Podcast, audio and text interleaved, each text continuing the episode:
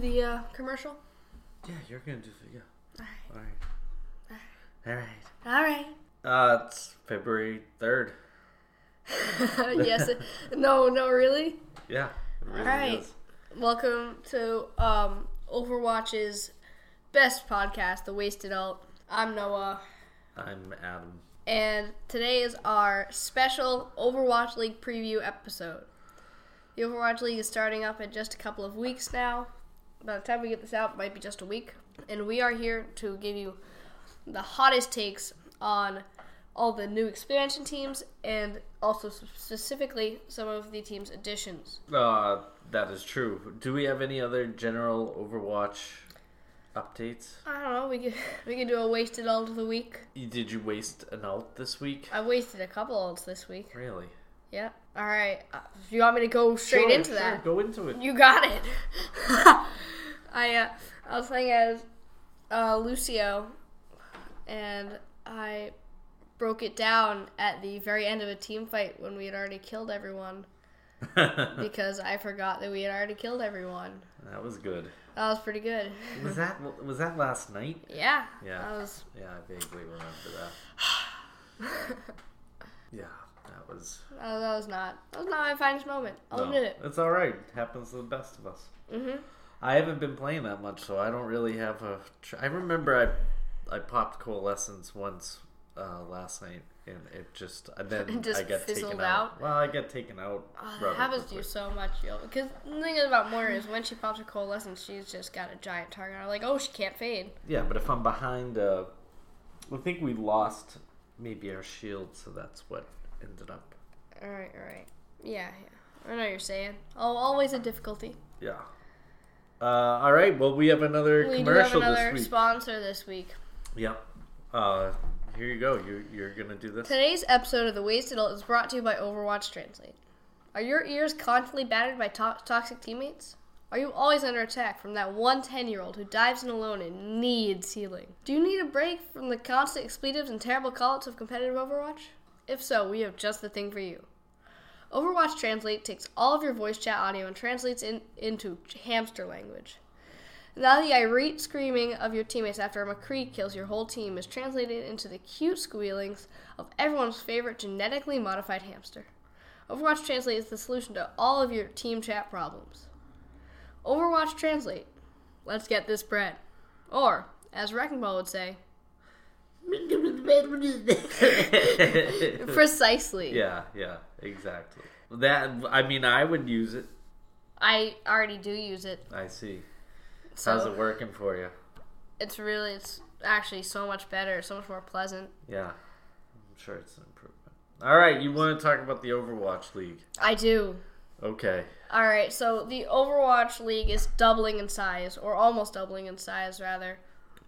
There were 8 teams added this year, up from 12, so now there are 20 teams in the Overwatch League, which should make for a lot more diverse of teams, because you're not playing almost every team every stage, and you're going to see a lot more strategizing and scouting towards particular teams.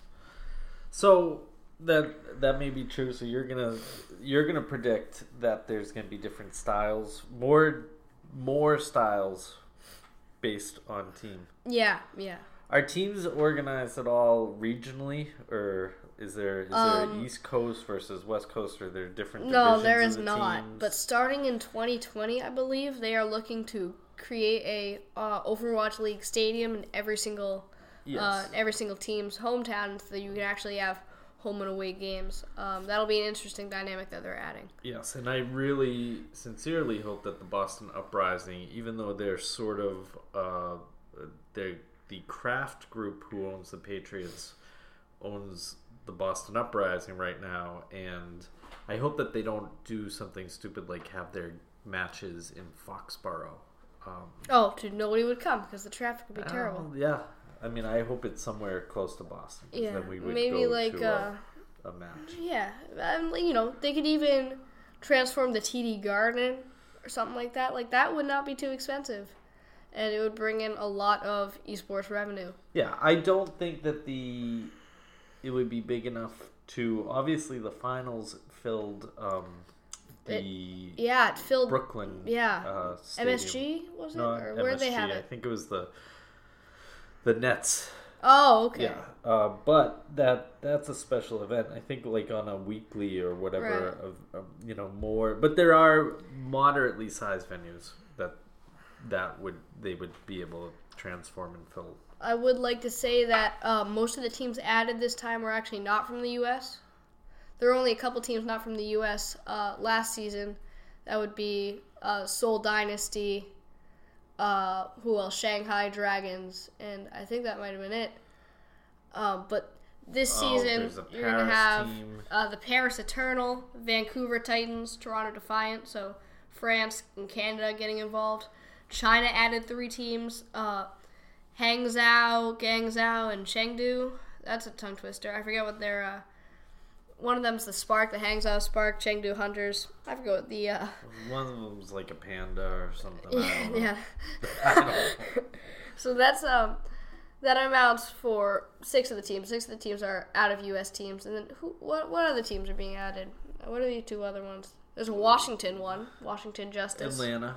And the Atlanta Reign. That's right. I thought that there were some Canadian teams, too. I said like Toronto and Vancouver. Sorry. All right. You dipstick.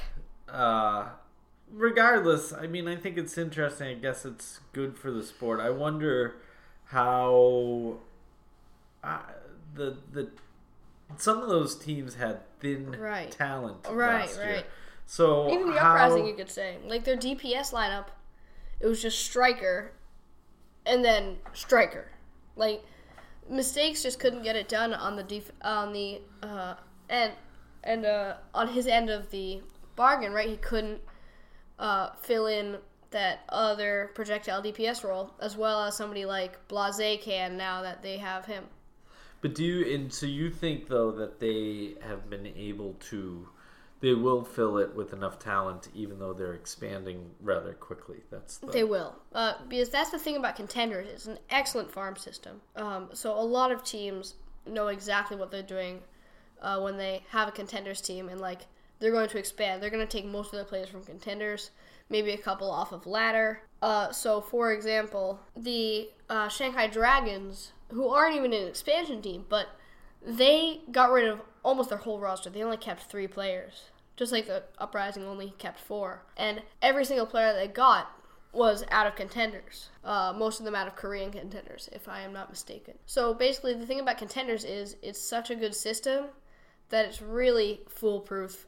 For your expansion team, you're going to have a solid talent pool to grab players from.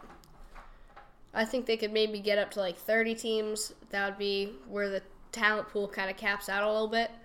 But I don't know. You'd have to see, right? I would think 30 teams would be capping things kind of hard. I think that I am just honestly, very curious because I felt that last year there was a lot of imbalance, and right, I don't you had see teams that won that 40, is never, almost 40 games, and you had teams that lost 40 games. Yeah, and so when you think about expansion, that usually becomes even more the problem, and I wonder if that might be the problem too, in which case I'm not going to be watching much Overwatch League this year. Now, I've been watching a little bit of Contenders myself, since that is going on right now, the playoffs in Contenders, I don't know, but Contenders...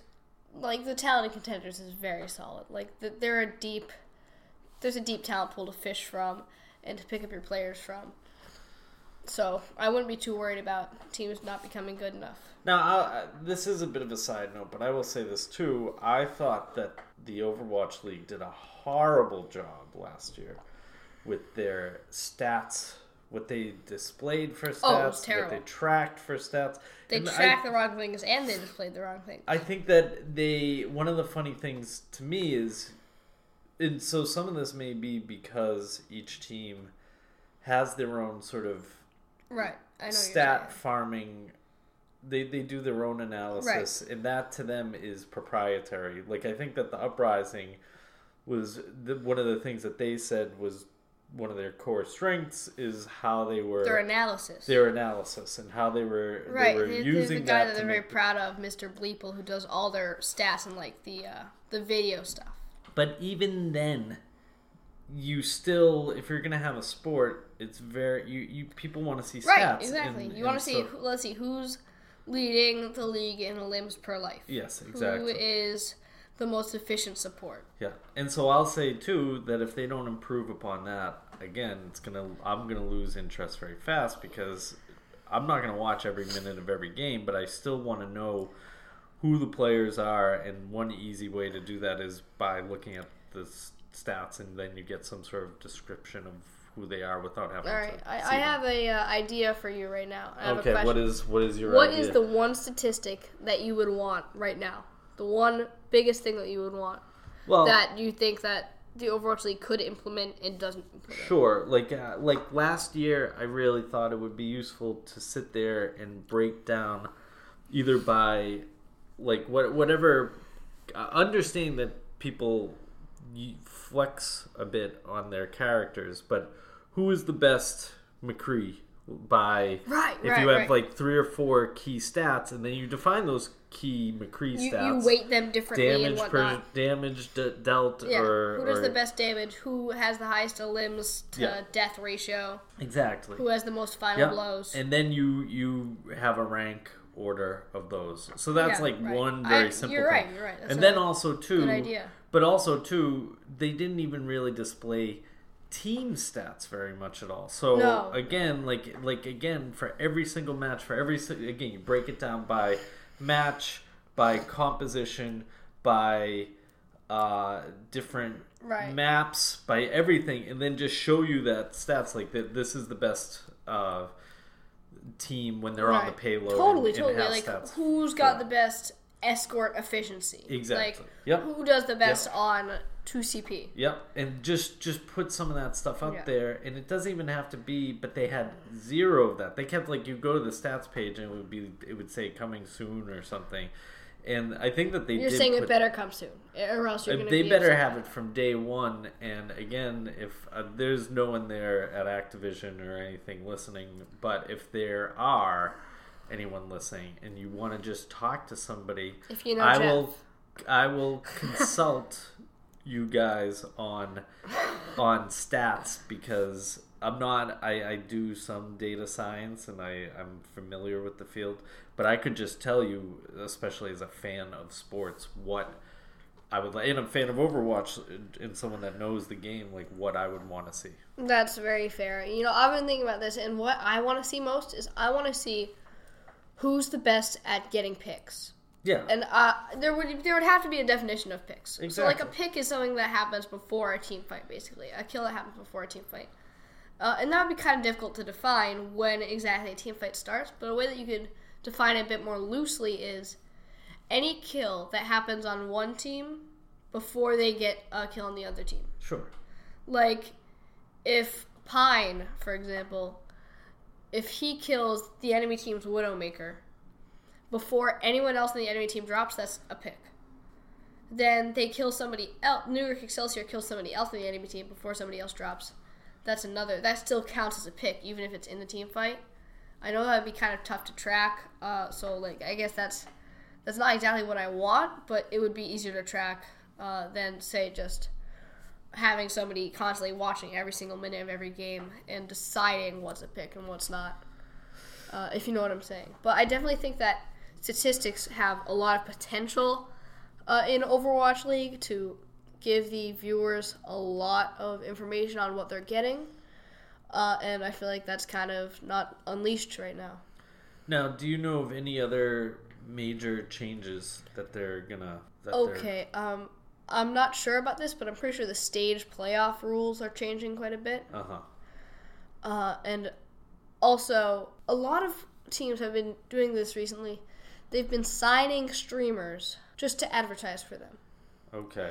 Not to play on their teams. Like, for example, one of the best off-tanks in the world, Emong, is an avid streamer. He does that professionally for a living, but he doesn't play for the Philadelphia Fusion. But he has their logo on his stream, and he plays under them.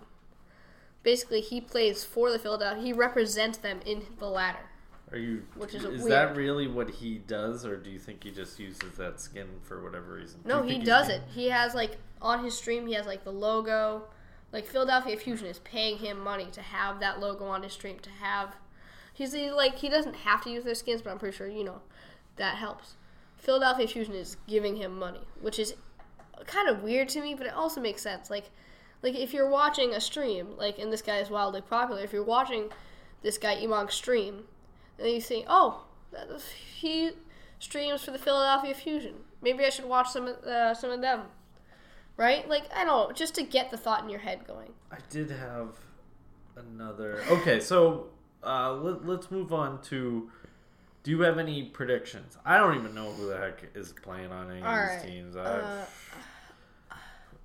if you had to predict who the top teams are going to be, if you had to predict what the meta is going to be to at least start the season, because usually people are still going to go to the beginning of the season. You really think so? Yeah. First of all, that. But also, I have something to say about the Uprising. I have a couple Uprising predictions. All right. All right. So, the Boston Uprising, I don't know if they're going to be as good as they were last year. They kept their tank line. And they kept their support line. Basically, they kept Note, Gamsu. They're probably one of the best tank duos in the league.